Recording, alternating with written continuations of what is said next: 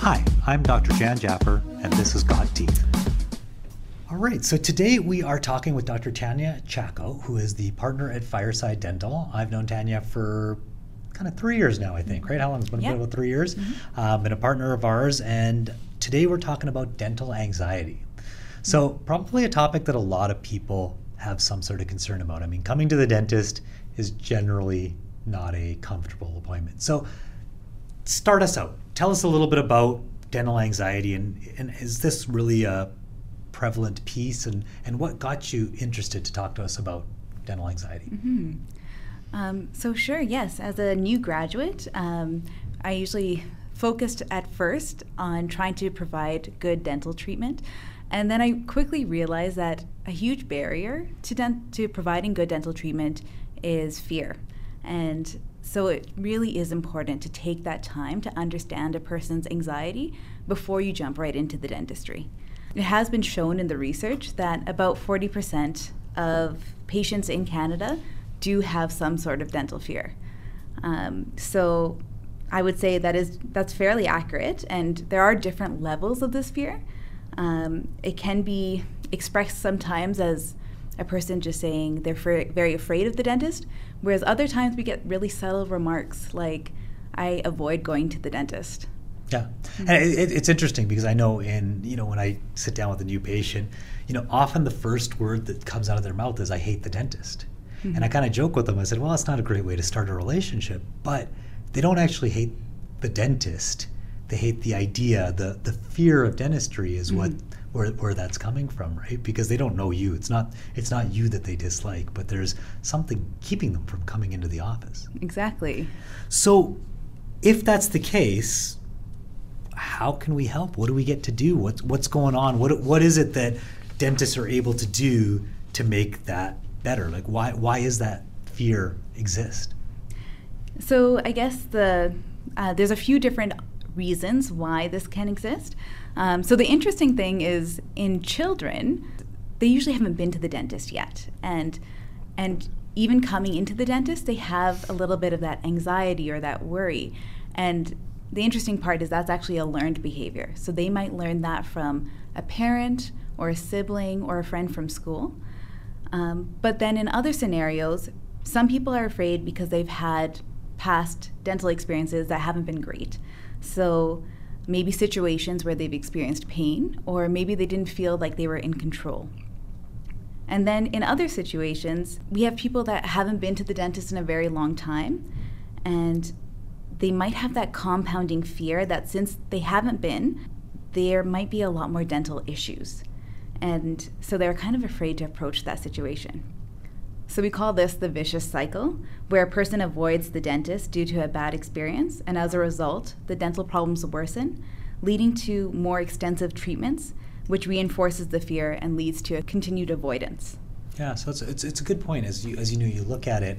I always I always tell people like I mean we want kids in our office early because they never had a bad experience, and if we mm-hmm. can build that experience from that age of one or two, we won't have to get that that fear that that comes in. And I think kids are some of our best patients because they didn't have the bad experience mm-hmm. before, unless somebody told them about it, which is you know one of the significant concerns that we see. Because the biggest you know fear that's built in in kids at least one of the, some of the stuff that we see is wh- where does the biggest fear from kids come in? Usually it's from the parents Yes. Mm-hmm. right? So so how do you how do you deal with that? How are you dealing with this fear that patients have how can you make sure that the parent doesn't instill fear into the kid before they come to the dentist So I'd say an important thing for parents is that they should be prepared. And the best way to prepare yourself is to talk to your dentist and find out what is going to happen in that first appointment so that you are comfortable explaining it to your child. So um, I would also say that parents should discuss the upcoming appointment in a positive way. And if parents need help, um, there are some children's books that can help with that, like SpongeBob SquarePants Behold No Cavities or Dora the Explorer Show Me Your Smile.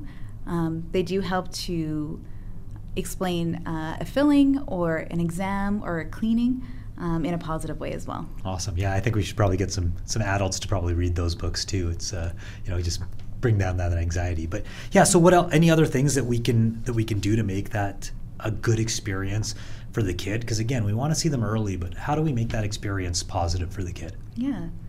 Um, so at Trek Dental, we do aim to make that first appointment comfortable and engaging. So our clinics are capable of um, creating that positive experience for your child. This includes showing kids the chair and giving them a ride in the chair. And we show them all of our tools and equipment before we use them and have a fun way of explaining our exams and fillings so kids understand and they're not scared. Such as we call our section Mr. Thirsty because he sucks up all the water. So it's something just fun for the kids. Another thing I would mention is that some parents are nervous themselves about the dentist. So try not to relay that fear to your child. If you're nervous, it may not be a good idea to be in the room.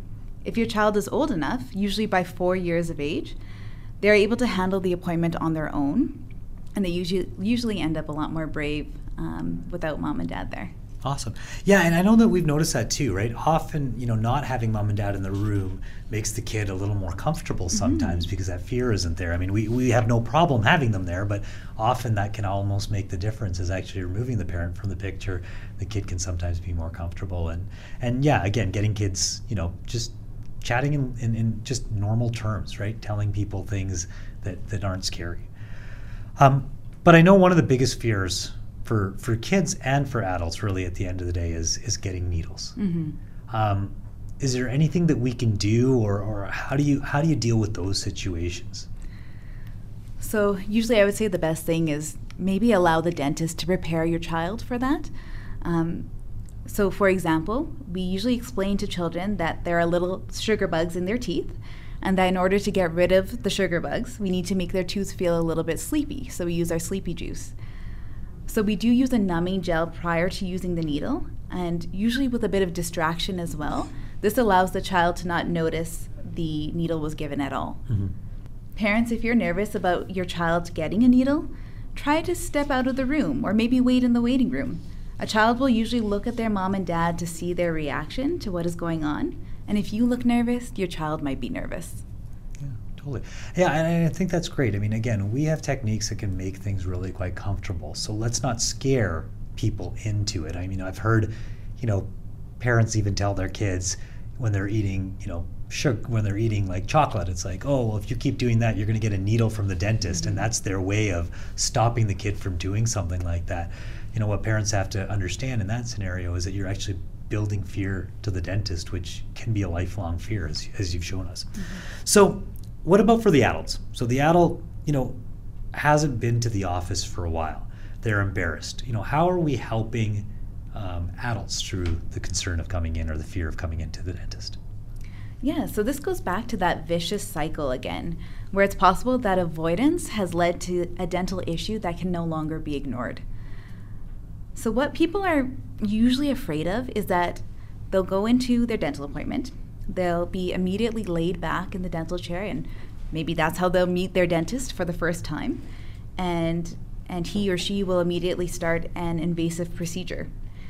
This is a very vulnerable position to be in when you're first meeting someone. So something that we do is we try to provide a different approach from this. We take the time to meet you outside of the dental operatory where we can chat face to face we take the time to get to know you and then discuss your dental concerns, your oral health goals, and your past experiences.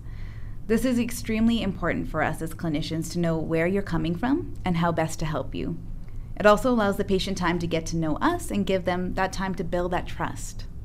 So, at our first appointment, uh, we aim to not provide treatment with the dentist, but instead gain a full picture of your oral health.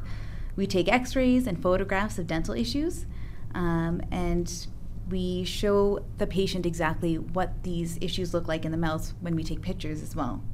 From there, we explain options for treatment, and together with uh, the patient, we discuss the best course of action.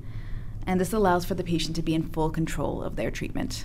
Yeah, I think you brought up a couple of good points. I mean, one of the things that we want to make sure as we're bringing people into the office is to build that level of trust, right? Mm-hmm. Trust is so important because once the patient trusts you, the entire situation gets better. I mean, your level of anxiety absolutely decreases around people that you trust. And so, you know, I love that, you know, meeting the patients outside the operatory in a, in a consult room where you just get to have a conversation and get to know them a little bit. So you can see what their concerns are their fears their anxieties and try to deal with some of those before getting in the operatory because we know you know leaning back opening your mouth it's it's a vulnerable position.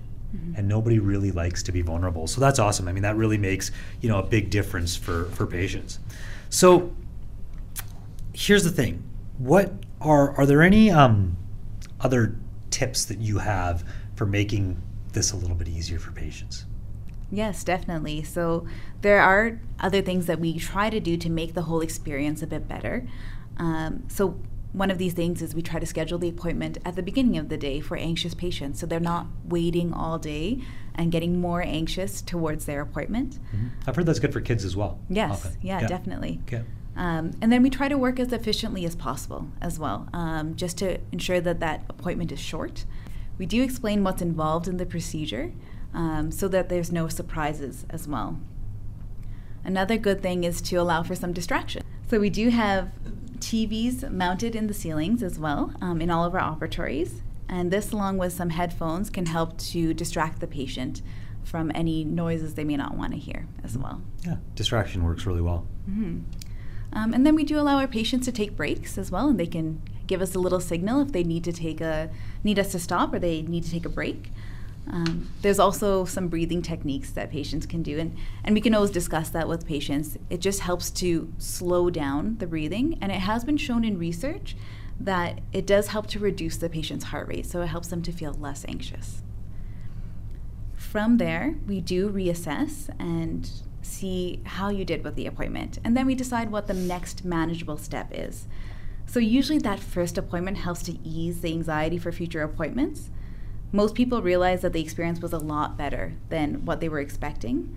And with more of these positive experiences, that dental fear can be eliminated entirely. I think that's one thing that's really important. I think is, you know, we want to make sure that we try to get people to a level of not being anxious, right?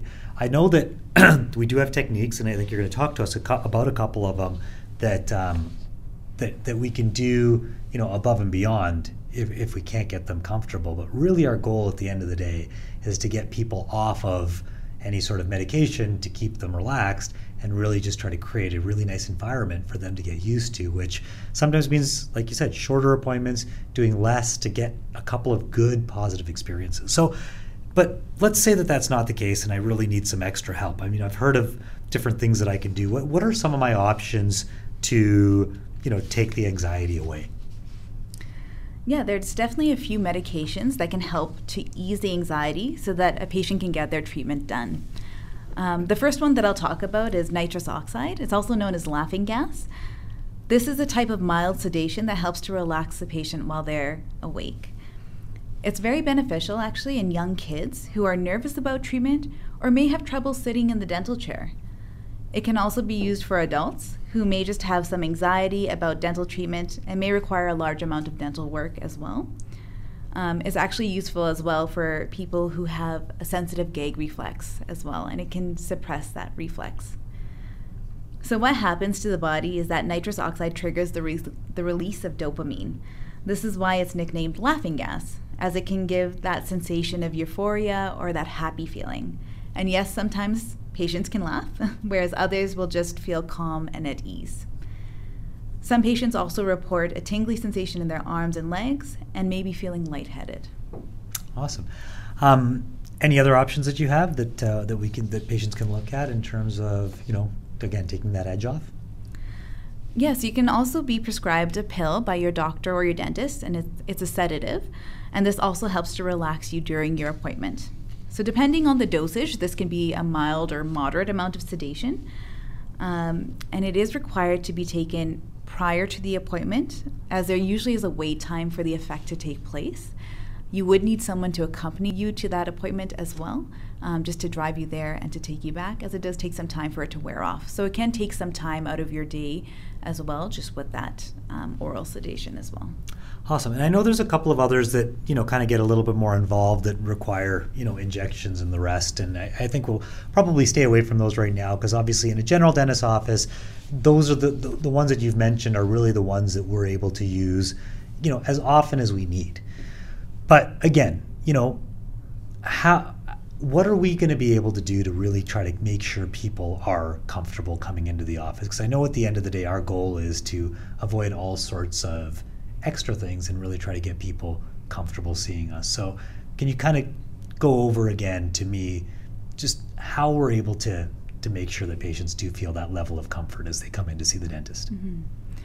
So, my advice to patients that you know may be anxious about their dental appointments is that to reach out to your dentist and maybe just give it another try. I would say don't be afraid to share any of your concerns at that first dental appointment.